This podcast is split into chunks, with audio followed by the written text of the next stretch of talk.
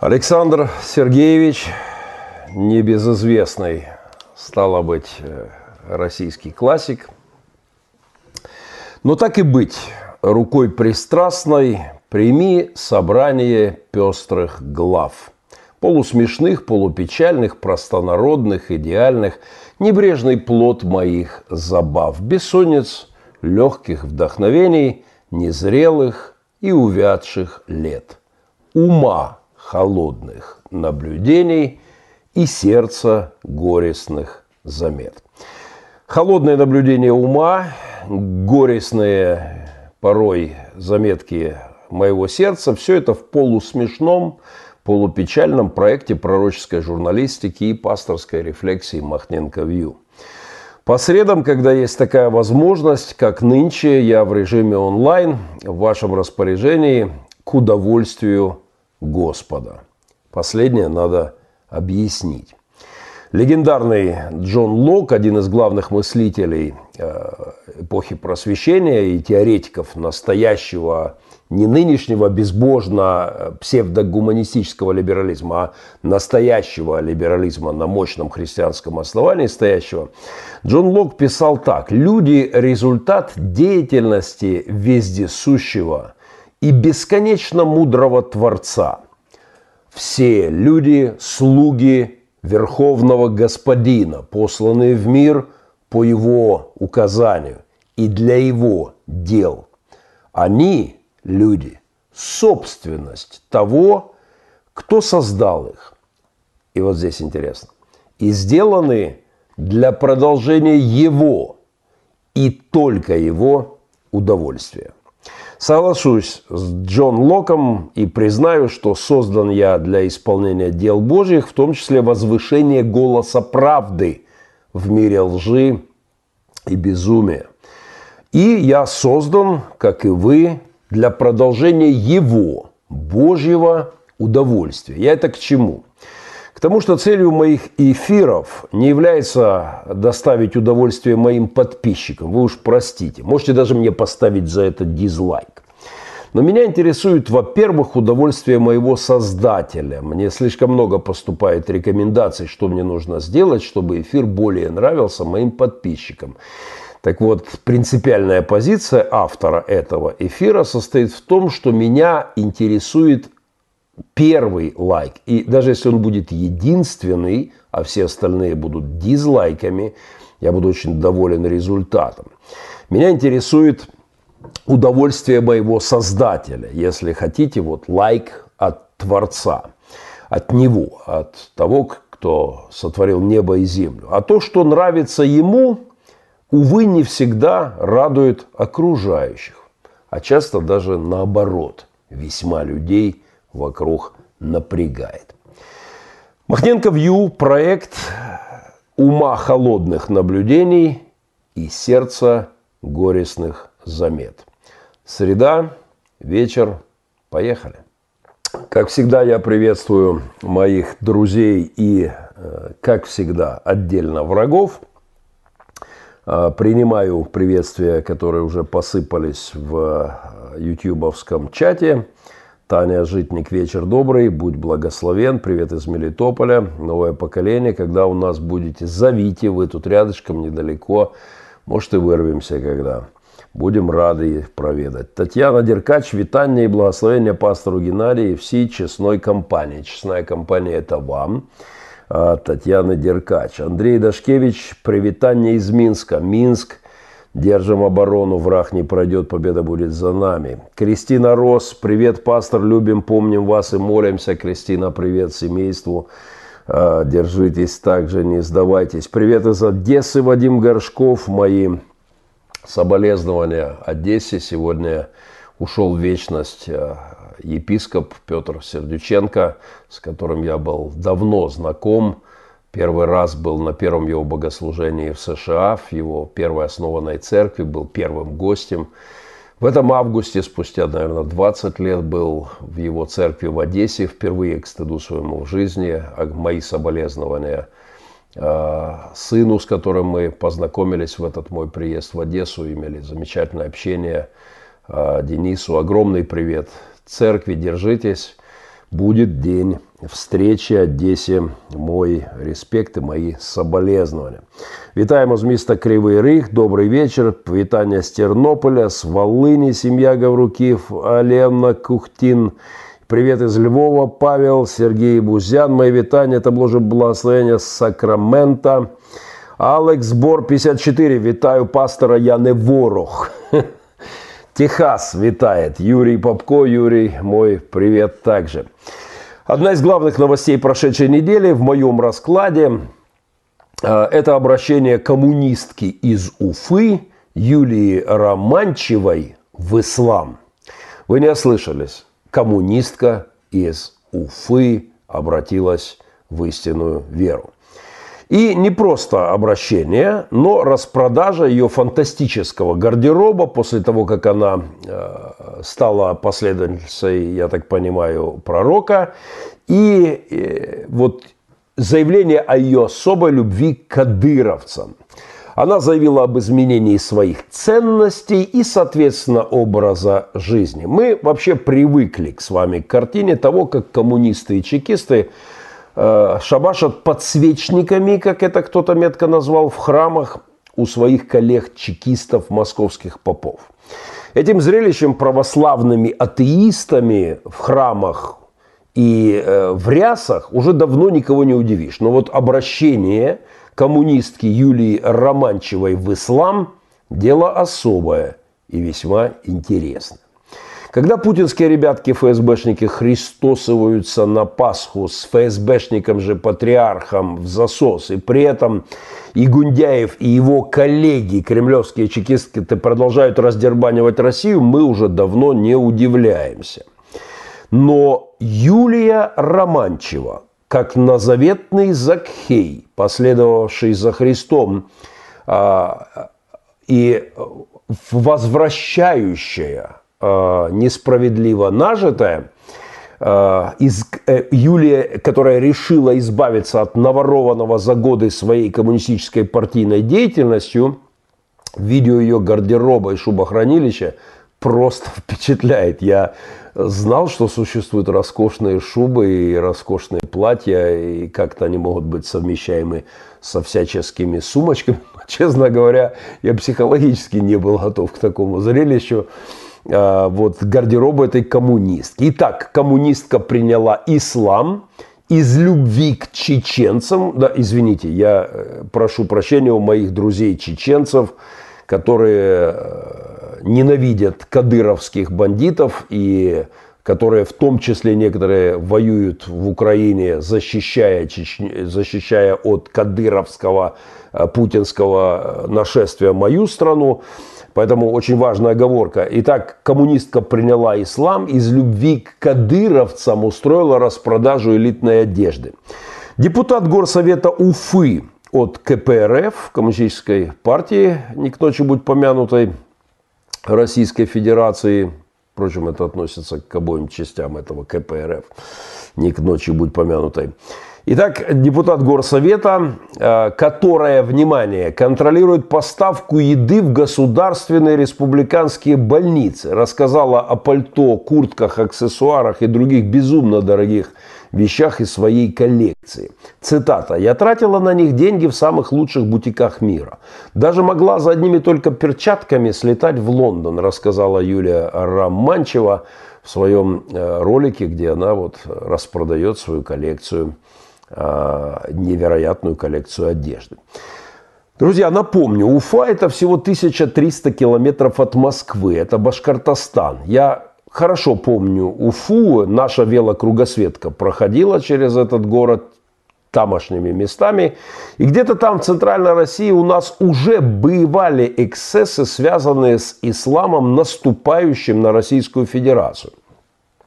Точно не вспомню отрезок, но где-то в тех краях, когда мы э, передвигались с моей командой в рамках кругосветки «Мир без сирот», э, нас предупредила полиция что в ближайшие 200 километров мы не можем, не имеем права ночевать. Наше удивление, они, э, мы задавали вопрос, почему? Собственно, потому что здесь поселение радикальных исламистов, которые мы не в состоянии контролировать. Таков был ответ э, полиции, и нам запретили на большом участке делать ночлеги, потому что исламские радикалы контролируют этот вполне себе приличный кусочек в центре России. Это уже тогда меня шокировало. Вот из-за соседства некоторых поселений, переполненных радикальными исламистами, представляющими явно с точки зрения полиции опасность для нашего путешествия, нам запретили останавливаться, нам пришлось как-то маневрировать там. Так вот, коммунистка, воровка, демонстративно распродающая шуба и вечернее платье хранилище, переходящая в ислам и воспевающая нравы кадыровцев, о внесудебных казнях, которых на этой неделе вышел материал в «Новой газете», уже подвергшийся за это атаке какими-то химическими веществами, ну, вот это событие, это, конечно, тренд, и это стоит откомментировать. На территории Башкортостана тысяча мечетей, всего 200 православных церквей и всего 60 церквей других конфессий. Я предлагаю в связи с грядущими выборами в Государственную Думу России задуматься об обращении в ислам оптом всей Компартии Российской Федерации. В связи с чем главному коммунисту России – моему тезке э, Геннадию Зюганову стоит последовать примеру, как мне кажется, примеру Юлии Романчевой. Вряд ли он сможет блеснуть распродажей такого же гардероба, как его, ну, если не рядовой, то практически, ну, точно не, ну, среднего звена такой э, уфимский член партии. Да? Но я уверен, что и Зюганову за долгие годы службы КПСС и лично мистеру Путину есть чем удивить народ, если там трошки копнуть. Геннадий Андреевич, я считаю, как социолог, как религовед и богослов, что коммунисты в объятиях с кадыровцами будут, безусловно, куда более сильны и перспективны, чем в обнимку с православными чекистами в рясах. Знаменитая теория развития, вот как тут не вспомнить пассионарную теорию этногенеза Льва Гумилева. Это знаменитая теория развития истории, где акцент делался на passion, на страсть, температуру духа, если хотите. Эдакий страстометр, которым, измеряя температуру социума, ученый предлагал прогнозировать развитие культуры и этносов. Вот втыкаем страстометр в разные этнические географические места и видим, куда будет катиться история. Пассионарный избыток такой биохимической энергии живого вещества, который порождает жертвенность, часто ради высоких целей, вот такое несение креста в случае христиан или полумесяца, готовность жертвовать, готовность говорить правду и не бояться, готовность брать свой крест и идти, идти за Христом в случае с христианством, пассионарность – это такое непреодолимое внутреннее стремление к деятельности, направленной на изменение жизни, окружающей обстановки. Эта деятельность представляется пассионарным людям важнее своей жизни. Она и есть великая ценность. И она важнее своей жизни, тем более важнее там, счастья современников да, и соплеменников. Пассионарность как температура духа, которая измеряется. У кадыровцев, конечно, духа больше, чем у московских попов, я вынужден это констатировать. Это легко доказывается хотя бы новейшей историей двух шубохранилищ в современной России. Вот было шубохранилище у бывшего главы российских железных дорог Владимира Якунина, очень православного, на всю голову Гундяевского. Э, и вот он православный шубохранилище не продал ради своих ценностей, а шубохранилище депутата от коммунистов Уфы госпожи Юлии Романчевой пошло с молотка с хвалебной песней в адрес кадыровцев. Значит, духа у кадыровцев точно больше. И это мой очередной привет молчащим христианам в России. Прошу обратить внимание на эту историю. Это очень плохой знак для будущего России.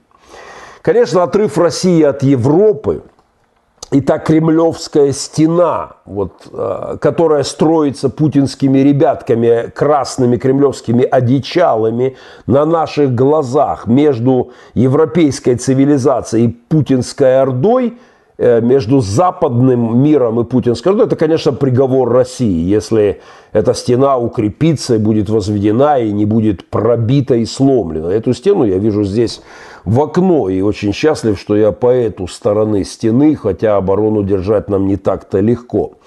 Потому что за этой стеной, если она будет достроена, ее Россию съедят духовные аллигаторы – Э, все вот эти гадыровские ребятки, пассионарно куда более активные, чем московские попы и протестанты московского патриархата, помалкивающие в тряпочку и молча поющие Господу пса песенки по воскресеньям, не понимая мерзость своего положения, заткнуться не возв... Затк... в вопросах справедливости и петь песни Господу, это мерзительная вещь. Читайте Писание, пророк Исаия, первая глава. Это абсолютно отвратительные вещи, когда ваши ребятки убивают людей в Москве, издеваются над правосудием, а вы помалкиваете, поете песенки, вы совершаете э, языческое, мерзопакостное мероприятие, а не христианское богослужение.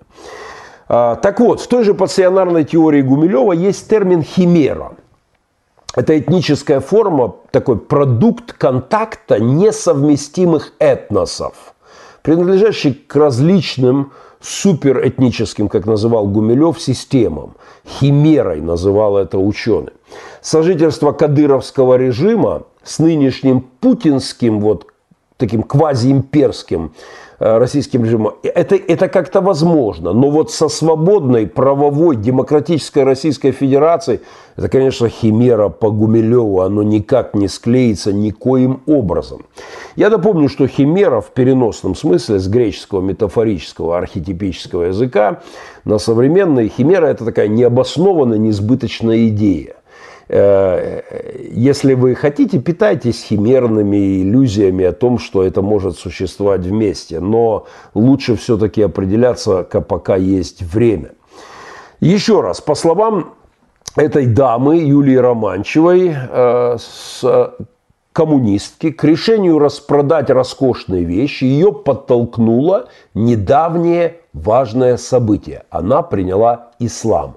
Сделала она это, по ее собственным словам, внимание из любви к кадыровцам. Цитата. «Они необыкновенные люди, кадыровцы. Я всегда думаю, ну почему у нас не так? Вот это я понимаю религия. Вот это воспитание религиозное. Каждый из 14 детей у Рамзана Ахматовича глубоко религиозен. Они хиджаб не снимают. Они не знают, что такое красить ногти и глаза, рассказала коммунистка, депутат. Они не красят ногти и глаза, но без суда и следствия расстреливают, казнят, издеваются, пытают людей, э, тех, кто им не угоден. О чем поведала на этой же неделе новая газета, уже пострадав за данное журналистское расследование. Им уже налили какой-то химии на пороге редакции. Это далеко не самое страшное, что в «Новой газете» происходило за годы их достойнейшего по многим параметрам достойнейшей деятельности. А, убитые журналисты, страдающие за правду. А, мой респект не молчащим, исполняющим свой журналистский долг а, людям в этой редакции и в частности за этот материал о кадыровских внесудебных казнях. Итак, показания сотрудника полка патрульно-постовой службы полиции имени Ахмата Кадырова. Э, Сулейман Усманович Геземхаев, бывший старший сержант полиции, полицейский стрелок этого кадыровского подразделения. Цитата. Задержанные, по его словам, невинные ни в чем люди, все были подвергнуты пыткам, электричеством. Избиение дубинками, резиновыми шлангами, а также истязание при помощи столитровой пластмассовой бочки синего цвета, наполненной водой, в которую вниз головой опускается задержанный, подвешенный за ноги крючку, закрепленному на потолке – Пытки током проводятся при помощи специального устройства размером 25-30 см коричневого цвета. Энергия вырабатывается механическим путем, вращая ручку. Также используются бытовые розетки, обычные розетки. Экзекуция продолжается несколько часов. затем дают отдохнуть. Если задержанный не признается, то через час или два пытка начинается повторно. Так продолжается до тех пор, пока лицо не признается или не гибнет. Рацион питания задержанных состоит из двух печений и стакана чая по утрам. И все. Далее в этом расследовании «Новой газеты», ссылочку на которую я, безусловно, выложу в описании и советую всем поинтересоваться, особенно э, депутат, депутатке, воспевающей кадыровский ислам. Э, дальше пикантные подробности расстрелов, внесудебных расстрелов, удушения, жуткие подробности убийств, массовых убийств героями, кадыровцами, носителями светоносных исламских идей – убийств арестованных, казни, издевательства, там, с игрой в теннис, с выстрелами в головы, с удавками, которые когда держат несколько и, и давят, и душат людей, убивают людей. Все это героем России Кадыровым и его ореликами осуществляется. Но ну, это, конечно, мелочи. Главное для коммунистки, уходящей в прекрасный кадыровский ислам, это то, что каждый из 14 детей Кадырова глубоко религиозен. Они хиджаб не снимают, они не знают, что такое красить ногти и глаза. Ну а мелочи типа того, что они знают, как срывать эти ногти и как выкалывать эти глаза, что они практиковали здесь у нас в Донбассе и вполне себе в России, это на прекрасные глаза, на это прекрасные глаза коммунистки из Уфы, конечно же, стоит закрыть от греха подальше. Фраза «Альхамдулиллях» – выражение благодарности и признательности, произнесенное уфимской коммунисткой при распродаже ее шикарнейшего, наворованного в ее непосильным трудом при недопоставках еды в больнице региона – я могу себе представить больницы в Уфимском регионе, на которых она такой гардеробщик заработала. Э, вот эта ритуальная, эта фраза, это ритуально-молитвенное восклицание для восхваления Аллаха, оно, конечно, из уст коммунистки, переходящей в кадыровский ислам, производит впечатление. Так что я советую коммунистам России, если они дальше намерены воевать с Западом более активно, присматриваться к своим стратегическим партнерам в ближайшие годы и к кадыровскому исламу, и к традиционным, кстати, китайским религиям. Но это уже тема отдельного разговора. 160 лет роману Виктора Гюго «Собор Парижской Богоматери» исполнилось на этой неделе. Это первый исторический роман на французском языке, известнейшее создание той французской эпохи. Мало кто знает, что успех этой книги привлек внимание к публике, к собору Парижской Богоматери, который в то время вообще собирались снести, либо там перестраивать. Он во многом сохранил свой, свой лик, ну, до недавних пор, до пожара – неприкосновенности благодаря как раз этой книге. Так вот, с учетом обращения коммунистки российской в ислам, особенно в его кадыровском варианте, я думаю, россиянам нужно, мне нужно еще раз напомнить о другой книге, романе антиутопии «Мечеть Парижской Богоматери» российской писательницы Елены Чудиновой, где речь идет о цивилизации, захваченной исламом. Э, ну, там о цивилизации европейской, захваченной исламом, такой риск также существует. Но просто обратите внимание, дорогие подписчики и зрители Махненко Вью, на то, что пока страшилки о Европе, умирающей от ислама, рассказывают в Москве, что отчасти так, эти риски существуют. Но когда это рассказывают эти страшилки в Москве, а в Уфе в 1300 километрах от столицы РФ коммунисты-коррупционеры уже распродают свои царские наряды из-за смены ценностей при переходе в кадыровцы, чем, то я, конечно, должен с этим поздравить российских коммунистов. Слава богу, запрещенных в Украине с 2014-2015 года. А, Юрий Раченко, Геннадий Привитание из Александрии. Как вы ставитесь до новых локдаунов? Отдельная тема разговора. Не сегодня. Я только сегодня из коронавирусного отделения, где мы работаем нашим волонтерским батальоном. Я не раз высказывался по поводу моего отношения к коронавирусу. А, но еще вернемся к этому. Привет из Львова, Виталий из Львова, Богдан Войтович, благословений вам Божьих. Привет из Массачусетс, Александра Шишхла. Алекс К. Привет из Пенсильвании. Взаимно приветствовать просим. Дмитрий Захарченко, Чикаго с вами. Привет, Чикаго. Питер Ковальчук. Hi from Roswell, California, American. Peter, God bless you and your family. Спасибо, Петр. Благословение вашей семье. Дмитрий Захарченко перечислил прямо здесь, воспользовавшись опцией YouTube, поддержку огромное спасибо.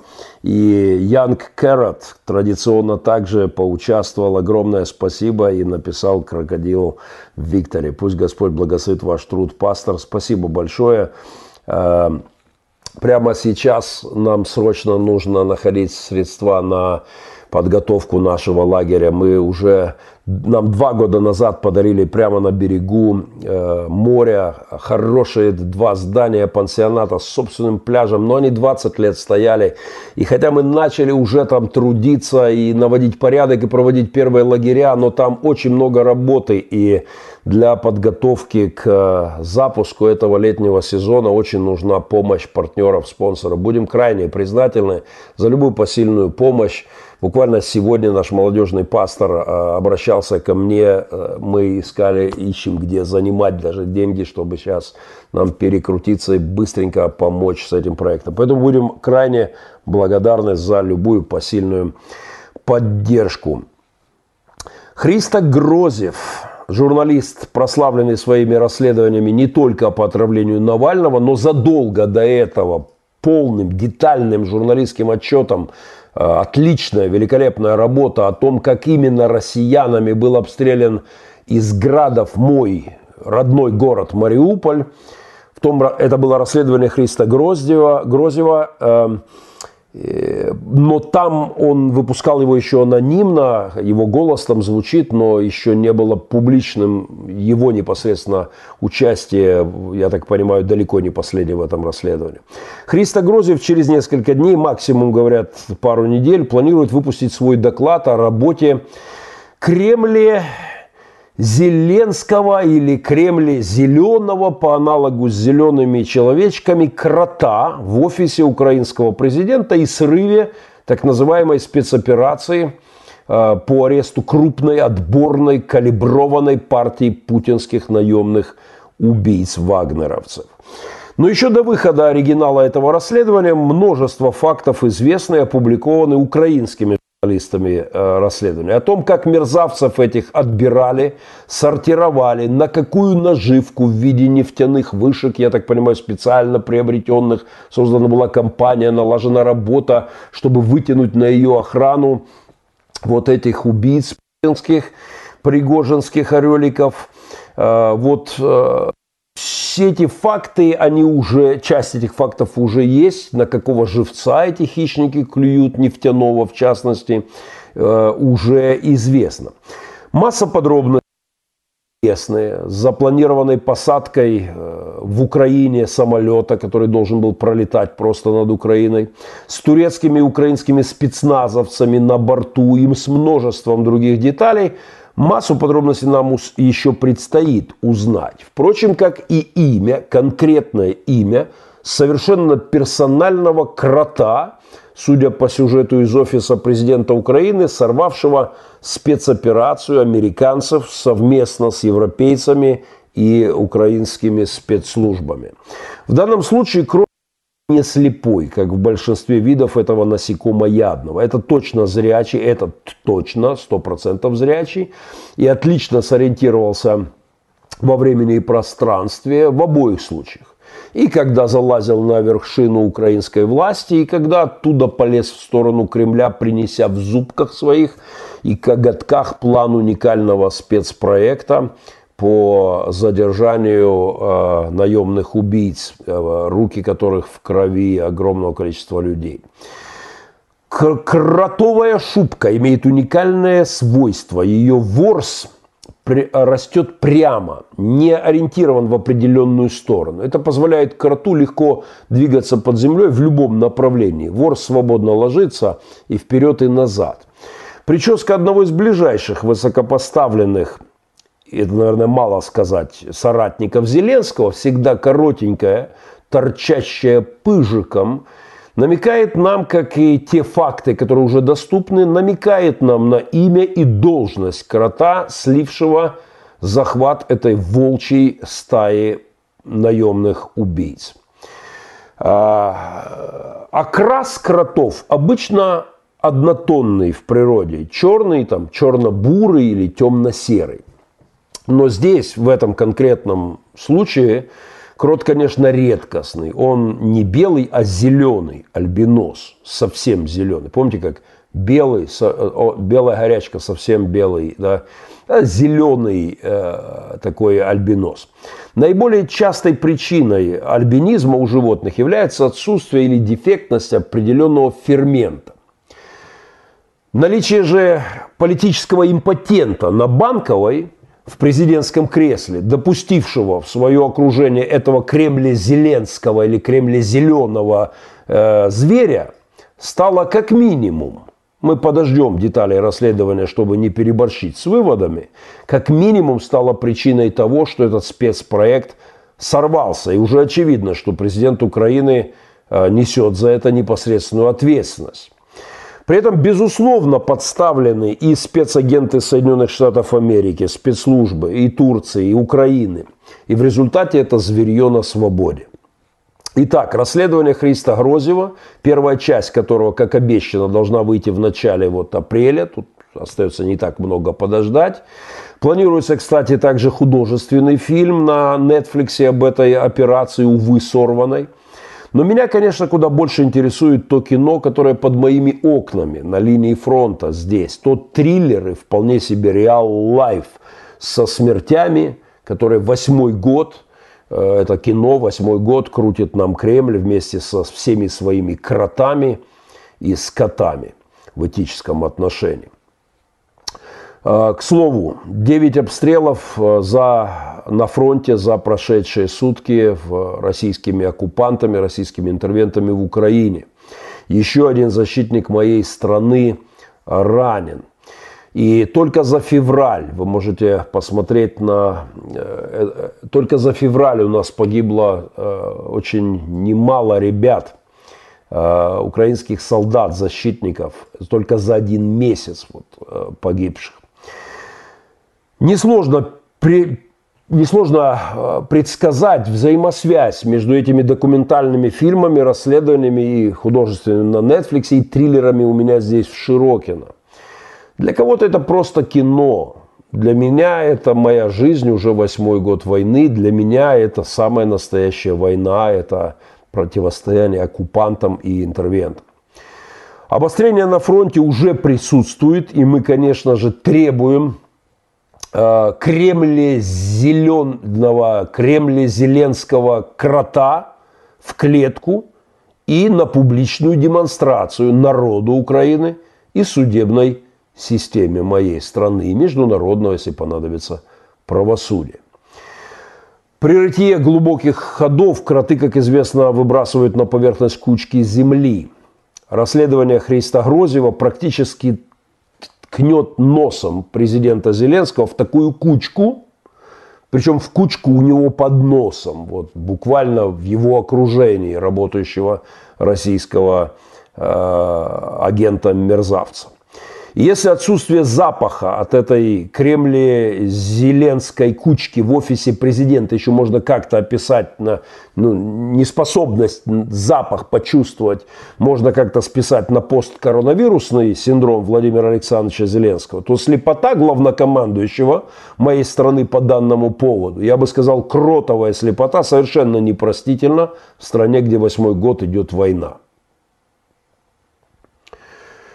Впервые за все эти годы я ожидаю следующий номер от 95-го квартала с таким радикальным, я бы сказал, повышенным нетерпением. Надеюсь, что в историю этот э, номер войдет как вынос Кремля зеленого крота из его, вот за его какой-нибудь короткий, мерзкий кремлевский хвост. Вынос из офиса президента. Боюсь, что случай с замедлением этого номера может быть куда более драматичный. И если до этого, не дай бог, дойдет, то самый, наверное, не смешной номер 95-го квартала за 18 лет его существования. Я очень надеюсь, что мы увидим все-таки первый вариант вынос из офиса президента кремлевского крота. И что не будет тогда нужды во втором. 20 секунд, и мы вернемся. А, приветствую всех, кто подтягивается к эфиру. А, седой, молодой, всем привет, гарного, хорошего эфира, пастор Крокодил. Потом посмотрю на домашней группе. Традиционный уже привет домашней группе вашей. Э, всем привет, Алекс Бо. А, приветик из Сакрамента. Респект, Николай, Ник Швец. Приветствую, Ник. Вот кто федералам текст к новостям пишет, Мартин Лютер. А, Говори, не умолкай, пастор Жасмин Царева, удовольствие Творца нашему, к удовольствию Творца нашему. Израиль приветствует, приветствуйте землю израильскую. А, привет из а, Литвы, а, Франко Сисора, Олег Боровлев, пастор Геннадий. Так что же лучше, коммунизм или ислам? Э, чума на оба ваших дома говорили по этому поводу. Витание вам зі. Э, Андрей Карватский, мой сердечный привет. Геннадий, привет из Черкас. Вам нужно отречься от Порошенко. Э, спасибо, Капитал Инвест, я точно не присягал. Э, привет из Днепра, Виктория Сорокотях. Василий Алексеевич, добрый вечер, пастор Геннадий. Пастор, где можно купить ваши книги, благословений по книгам, увы покупка моих книг. Наверное, в Киеве только еще, может быть, в книжном э, Руф издание, но больше, пожалуй, и нигде сейчас нет. А, мир вам из Польши, сябры, сябрам мой респект, Алекс К. Огромное спасибо за пожертвование, прямо используя вот платформу здесь, ютубовскую, сделанное. Э, проект «Почти святые коровы», э, названный по аналогу такого же проекта моего друга Стива Рютенбара, пастора. Э, мы много лет работаем вместе в Африке, и у него есть проект Holy Calves, «Святые коровы». Я решил, что в моем случае надо назвать проект Almost Holy Calves, «Почти святые коровы». Мы будем благодарны за поддержку. У нас есть уже такие красавицы – первые, но нам нужно построить сарайчик хорошенький для них, и это тоже расходы. Будем благодарны, если кто-то сможет, захочет помочь, мы намерены расширять это дело. А, полный вперед, у нас масса всего интересного. А, не дремлет, я бы сказал, литургическая жизнь в московском православии.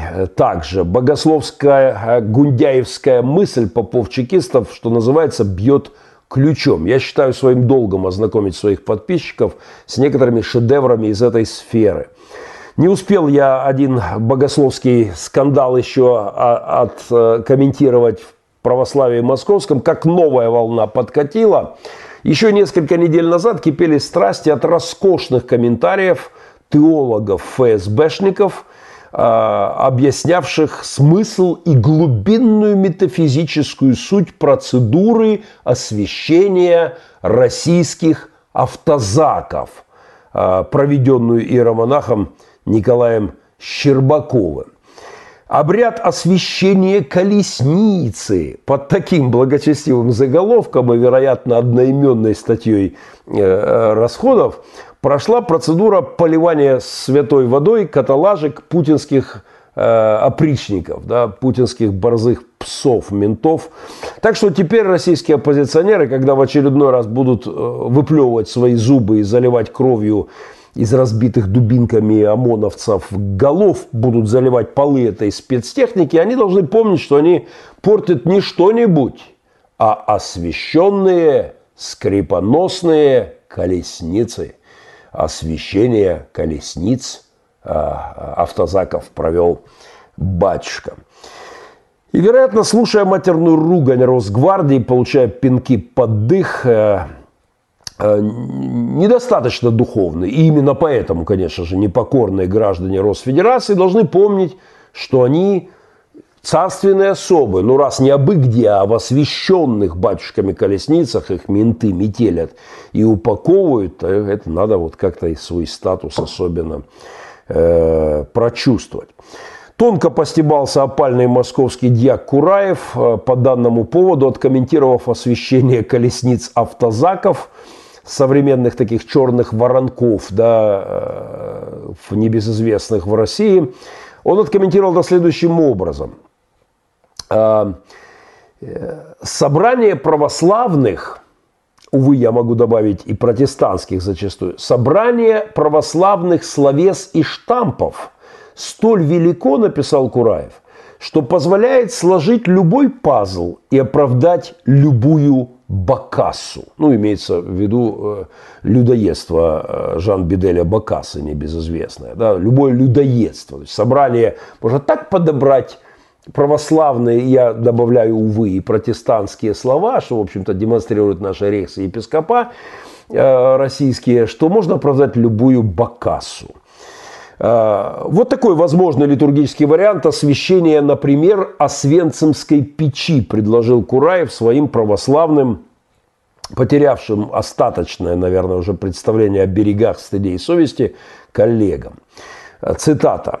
Такой вариант молитвы э, за освенцимские печи предложил Кураев, используя православные, вот, православные красивые термины. «Яко же трем отрокам в печи Вавилонской – подавай, Господи, каждому свое. Ну, знаменитая «Сум Куикве», надпись на воротах в Бухенвальд. Предпосылая их в жизнь вечную, даруя им оставление прегрешений, освети, Господи, камеру сию газовую. Ну, как-то так предлагает Кураев, в случае, если дойдет до освенцевских печей – освящения в России, а не только автозаков, православным изощряться. Ну, впрочем, у нас не без успеха, это же делают и господа э, рейс-епископа протестантские. Вот Ряховский, который обличает недобитого путинскими э, халуями Навального на скамье подсудимых – брошенного по полному беспределу, недобитого и арестованного и Наимова сейчас в тюрьме, это, конечно, полный, э, полный такой хичкок. И вполне себе вот это, если до Бухенвальда дойдет, рейс-епископ Приховский изловчится и найдет способ благословить.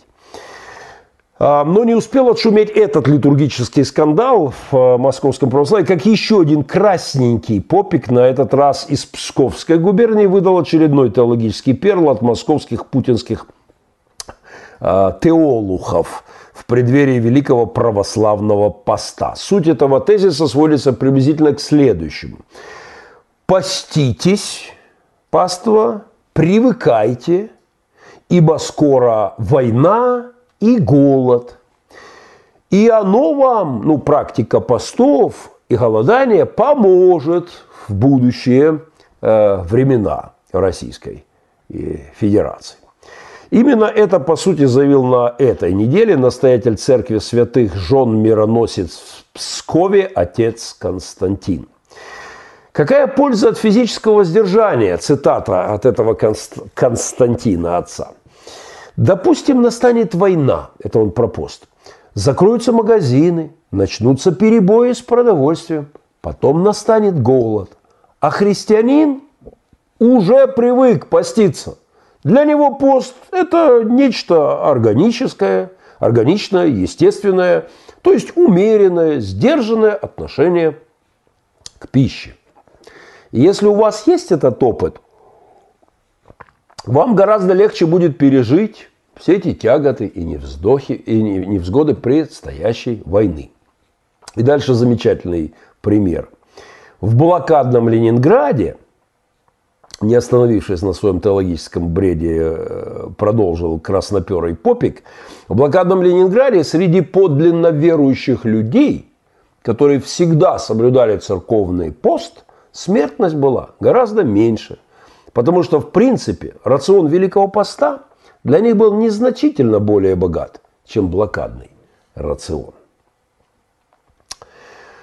Еще один нюанс, который также подметили специалисты в выступлении этого попика, это, это то, что эти советы о подготовке к грядущей войне не, не какой-нибудь там войнушке э, где-то когда-то, да? А вот к войне, которая будет столь серьезная, что грозит голодом и блокадой россиянам, об этом говорит священник из верхушки Псковской митрополии. А здесь важная связочка. Возглавляется эта Псковская митрополия, в которой пасту готовят к войне и голоду тренировками в постах, возглавляется она духовником президента Путина, тем самым митрополитом Шевкуновым. Может быть, отец Константин что-то тревожное в речах своего хорошо информированного владыки слышал, вопрошает папа буревестника, такого предвестника, призывающего россиян голодать, ибо скоро грядет война, вопрошает его коллега. Может, что сверху из Кремля шепнули на ушко Шевкунову, а он псковским своим чекистам в рясе? В общем, призыв поститься в стиле Максима Горького «Буря», «Скоро грянет буря», умноженный на освещение российских автозаков, это, конечно, теологический праздник какой-то. Метафизика автозака, грядущей войны и голода, картина маслом, имперское православие во всей своей красе. Э, Все это, конечно, богословие, как там у классиков в Москве, Квад 20 2042. Все это богословие генерал-майоров религиозной службы православных, впрочем, и протестантских епископов, отцов звездониев. Все это из описания того же, как говорил Бродский, лепрозория для 200 миллионов. Слава Богу, уже не 200, помните, э, как он смотрится с высот, лепрозорий для 200 миллионов. Слава богу, уже не 200. Мы-то, украинцы, вместе с прибалтами, там, с грузинами и так далее, вырвались, хоть и немножко, но все же отползли. Но все же миллионов там еще хватает. Короче, всех россиян с наступающим, э, с наступающей Пасхой, с Великим Постом, э, вот эти теологи ада, эти отцы звездонии православных рясах, конечно, здорово стараются и готовят вас к праздникам. А, Алекс К. Благословений вам. Привет из Ахая. Благословений вам, пастор Геннадий. Слава Лаба. Ван Хельсинг. По плодам узнаете их. Хельсинг – это один из моих врагов, насколько я помню. Піаномастер, друзі, не забувайте лайки, це важливо. Піаномастер. Я сегодня сказал, меня, во-первых, интересует лайк от Господа. Ну, честно говоря, от друзей тоже приятно. Но даже если будут все дизлайки пианомастер, мы же все равно будем служить Господу и говорить правду вопреки. Но спасибо тем, кто э, поддерживает канал тем или иным способом. Э, привет из Винницы, Сергей Токарь. Что-то я не успеваю. Так Зеленский что, на Путина работает? Алекс Бо э, в штабе Зеленского, в его команде высокопоставленный Кремле Зеленский Крот – и это факт уже доведенный, и сейчас с этим надо немедленно разбираться. Э, иначе придется разбираться народу уже. Это будет другая история. Не дай бог, чтобы до этого дошло. Привет из Луцка, Витаминка. Набери после эфира, у меня есть подарунок для тебе. Привет, Витаминка. Э, привет из Тольятти, мир вам. Э, Мозес Лейк, с вами Дима Гарченко, Аз Есм. Привет из Тольятти. Анатилий Ладун. Рівне, вітаємо Божих благословений. Калифорния с вами, Михаил Лысенко. Хай тренируется Берестуй, если пиано. Ты же жесткая. жесткая. Как пастор Геннадий Махненко относится к проповедям Джозефа Принца? Я к ним не отношусь. Диангелис 777. Э, честно говоря, я мельком так что-то видел, мне не показалось это интересным, никогда всерьез не смотрел, что-то там за пашочек мне не пошел. Ну, не занимался серьезно, не, не смотрел. Э, приходится кататься на минских колесницах. Белорусский ОМОН освещать как-то не сподобился. Андрей Дашкевич, крепитесь. Крепитесь, белорусы, держитесь, скоро будет весело. Империя трещит по швам, впереди интереснейшие процессы. А, по Игорь Дроздов, то есть пост рассматривается не как что-то духовное, но как милитаристская подготовка к военным действиям. Ну да, типа того, подготовка спецназа.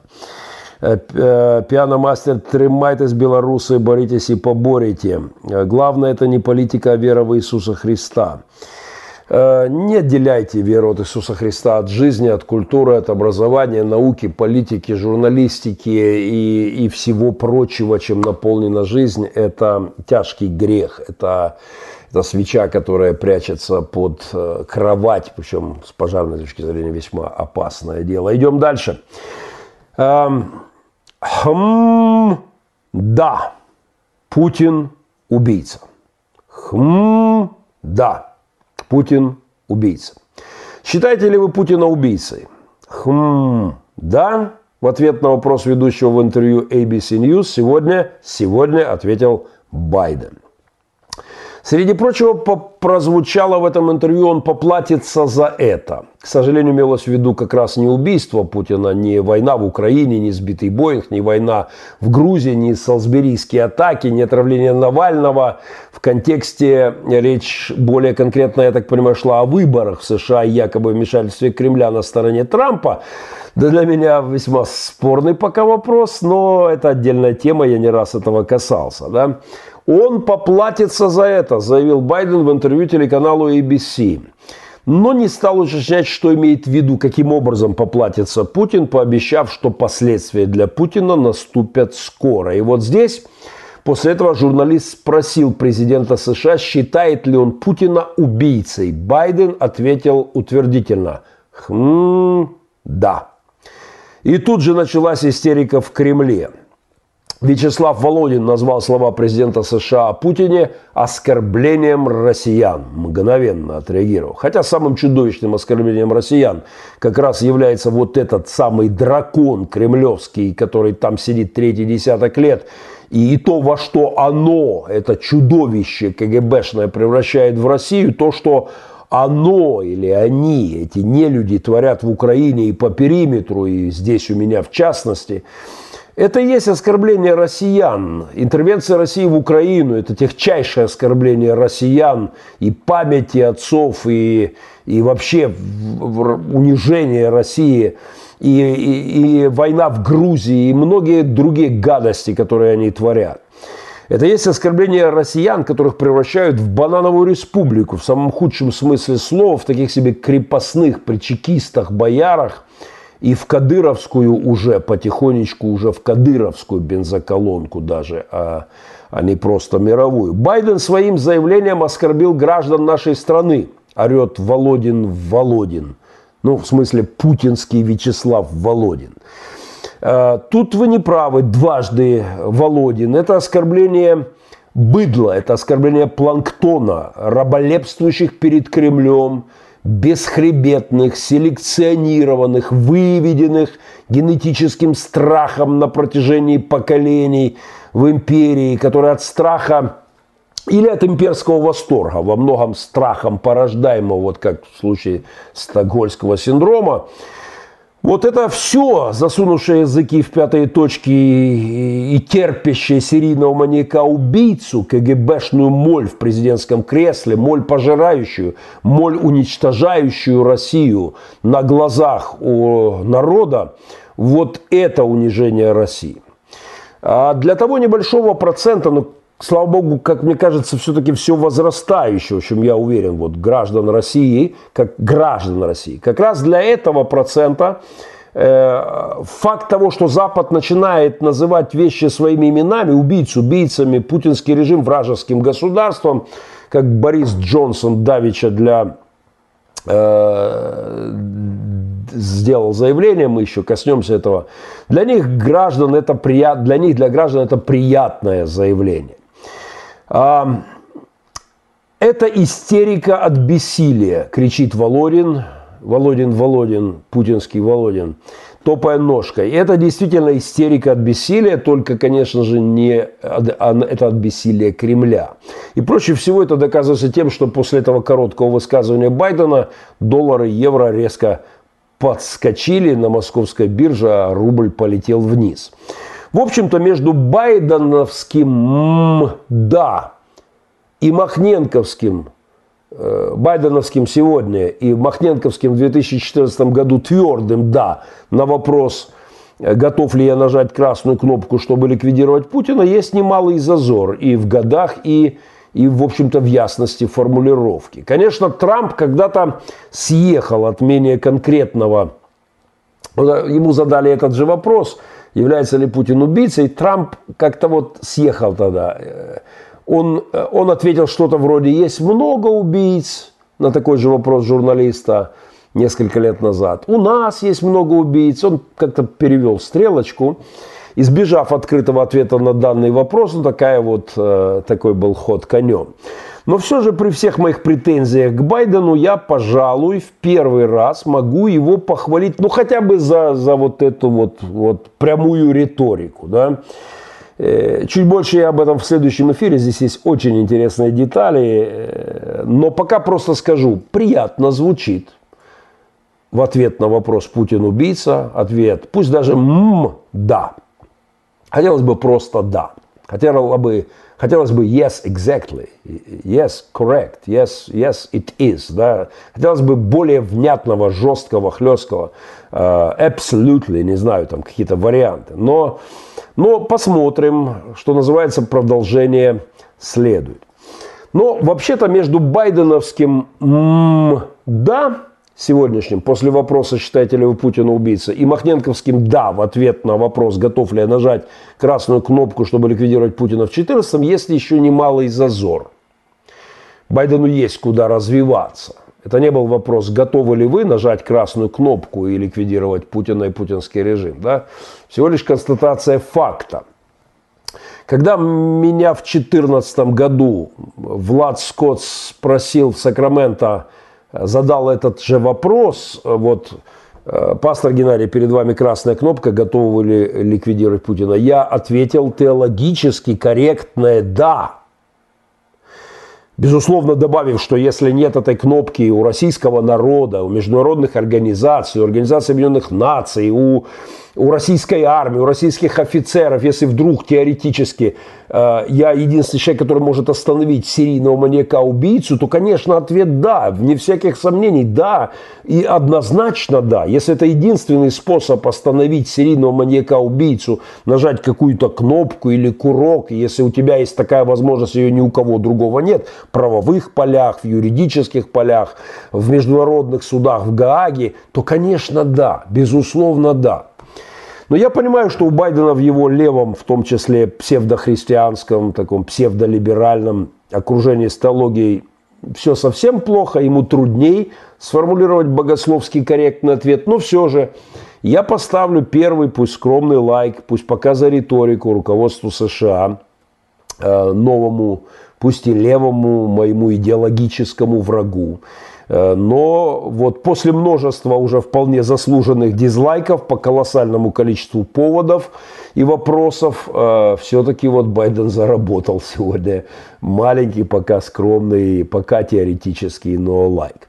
Но я настаиваю не только на том, что Путин убийца. Это просто факт, это физиологический, криминальный, фактический, как говорилось фактическая дайте мне фактическую бумагу, это фактический факт, простите за тавтологию. Я убежден, что пора нажимать красную кнопку.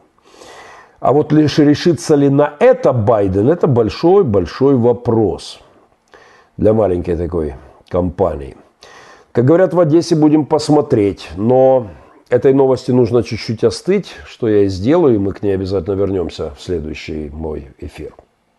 Но вот прямо сейчас ворвалась ко мне новость о том, что Россия отозвала посла из Вашингтона.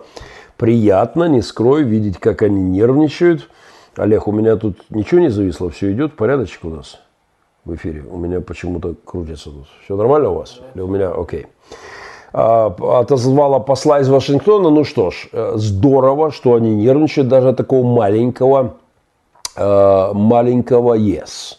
Э, в ответ на прямой лобовой вопрос. Э, благословений вам, Алекс К. Привет из Захая. Благословений.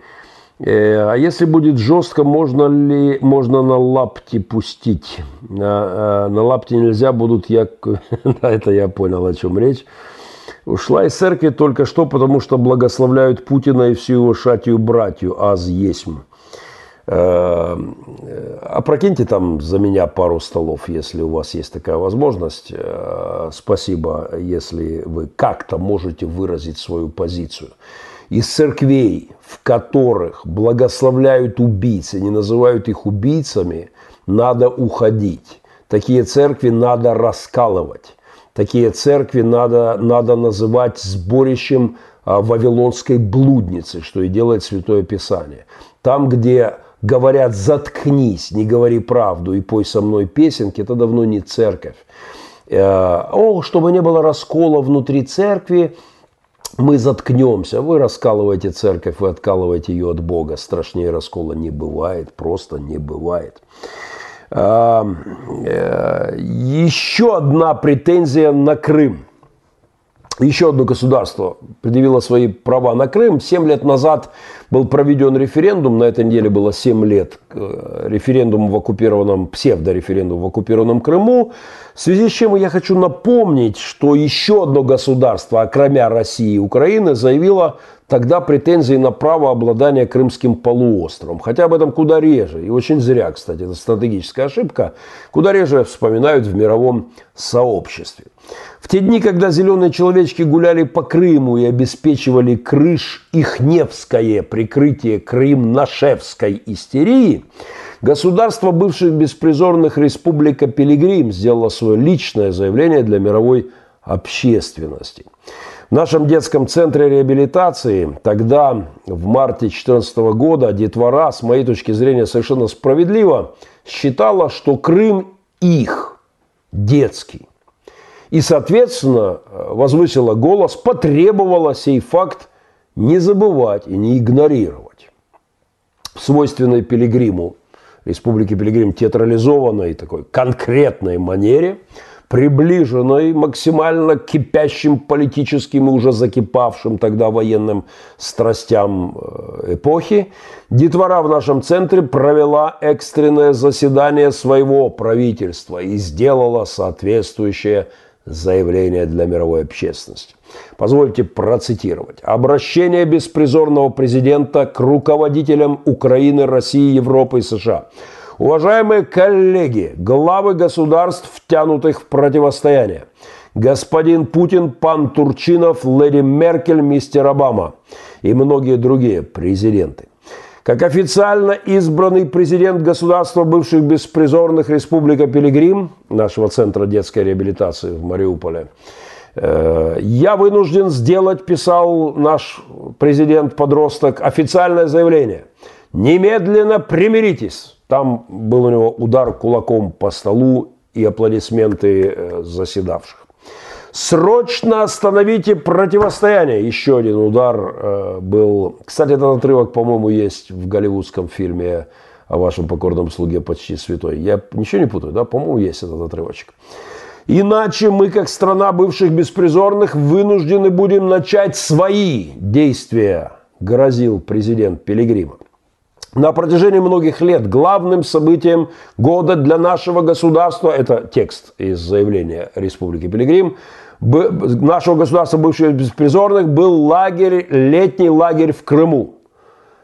А, в сложившейся ситуации наш и лично мой президентский отдых на полуострове Крым находится под угрозой срыва, заявлял бывший беспризорный пацаненок, на тот момент исполнявший президентские полномочия в Пилигриме.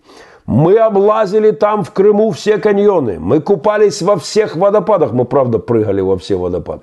Мы покорили все вершины в Крыму. Для нас это родной остров. И у нас там много друзей.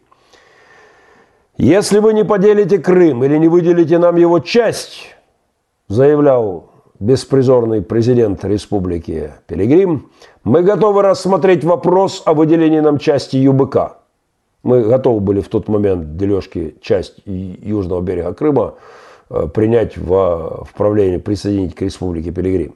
Если вы не помиритесь и не разберетесь, мы вынуждены будем ввести войска государства бывших беспризорных для защиты наших чисто пацанячих, совершенно летних интересов, заявлял президент Пилигрима. Не доводите нас до греха, удар по столу кулаком. Не допустите ситуацию, которая приведет к началу операции под кодовым названием «Принуждение Украины и России к миру». Тогда это еще было смешно. Подпись. С молитвой об Украине и России. Президент государства бывших беспризорных республики Пилигрим, премьер-министр, имена, фамилии, министр иностранных дел, министр беспризорной обороны и моя должность, руководитель СБУ, ФБР, КГБ, Геннадий Махнин, с КГБ не переборчили.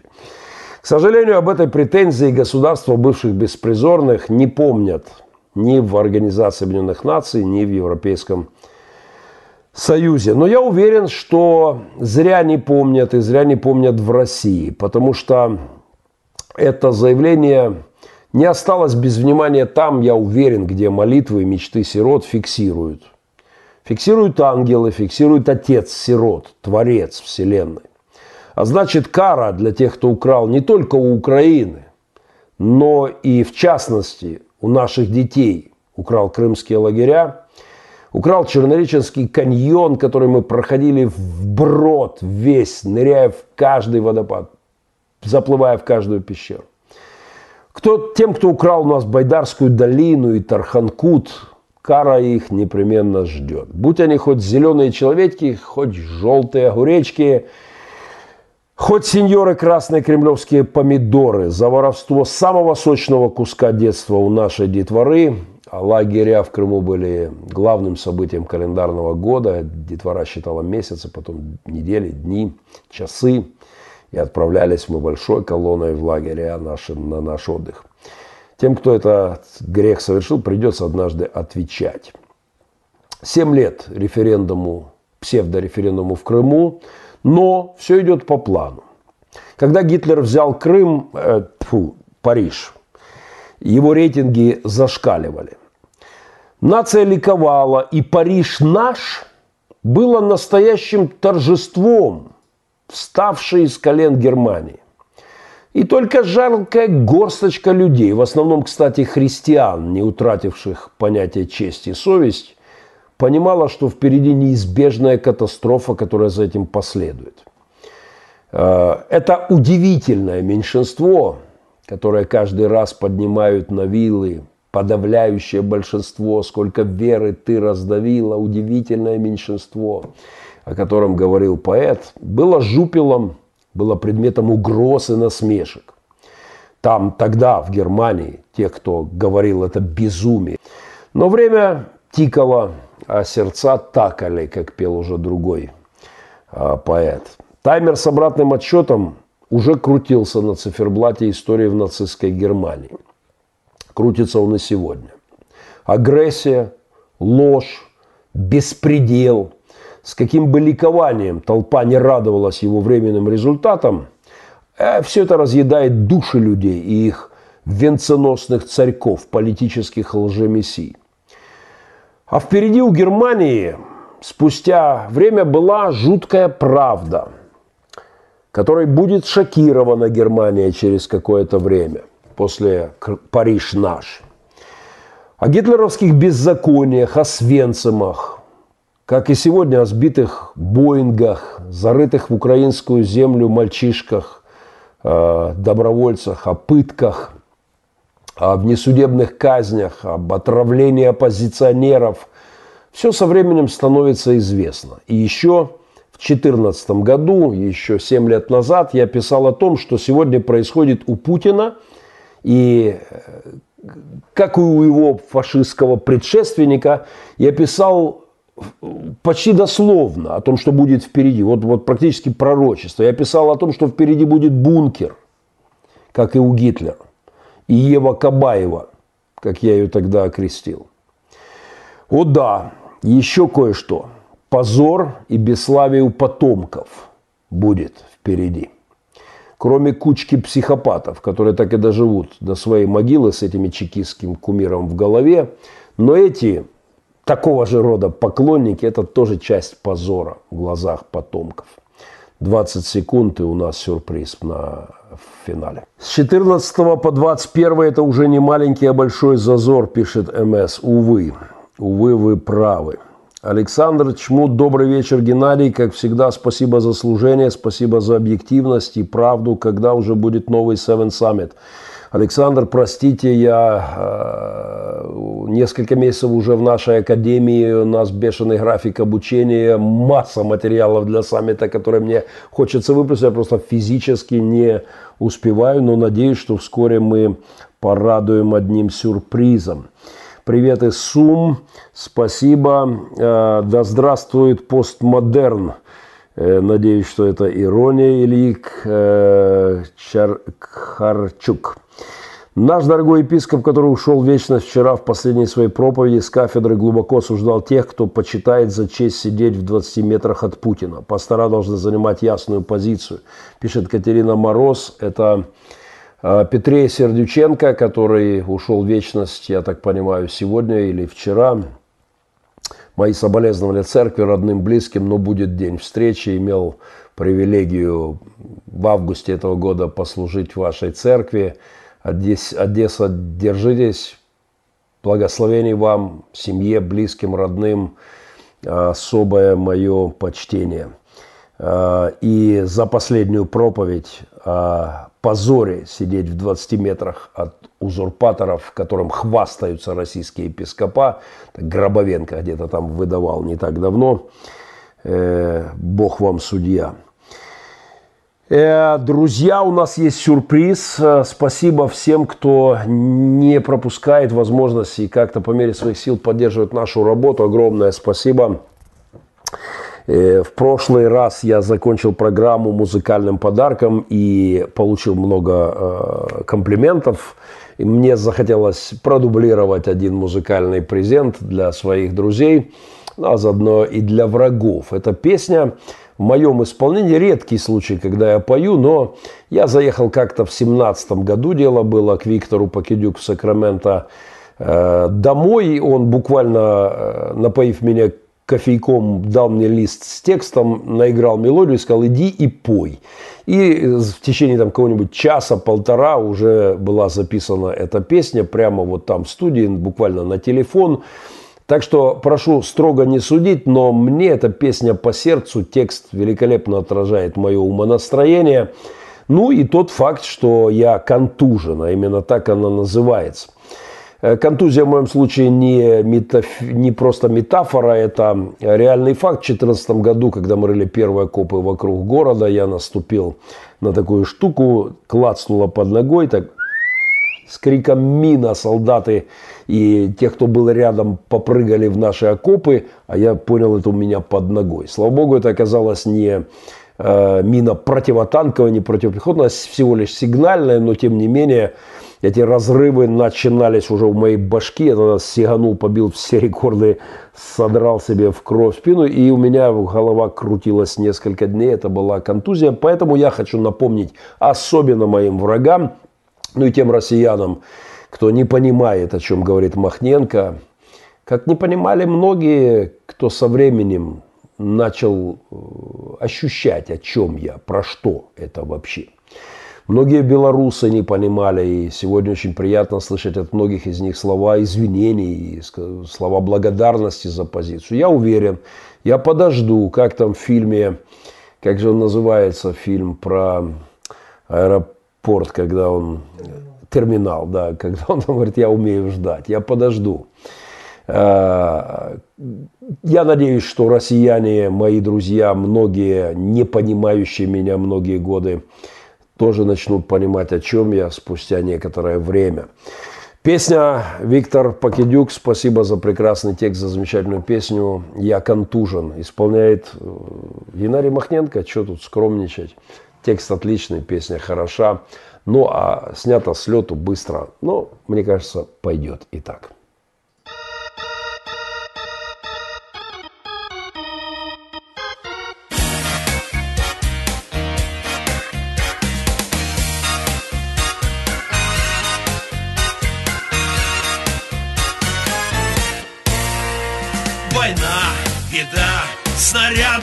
Рвутся Политики никак не разберутся. Священники скандалят Весь мир в злобу погружен. Я больше не могу Я никому не нужен. Война, беда Бродяга хлеба просит А молодых ребят смерть просто косит. Мой друг за океаном Он занят, он загружен. Я больше не могу, все, я контужен Контужен.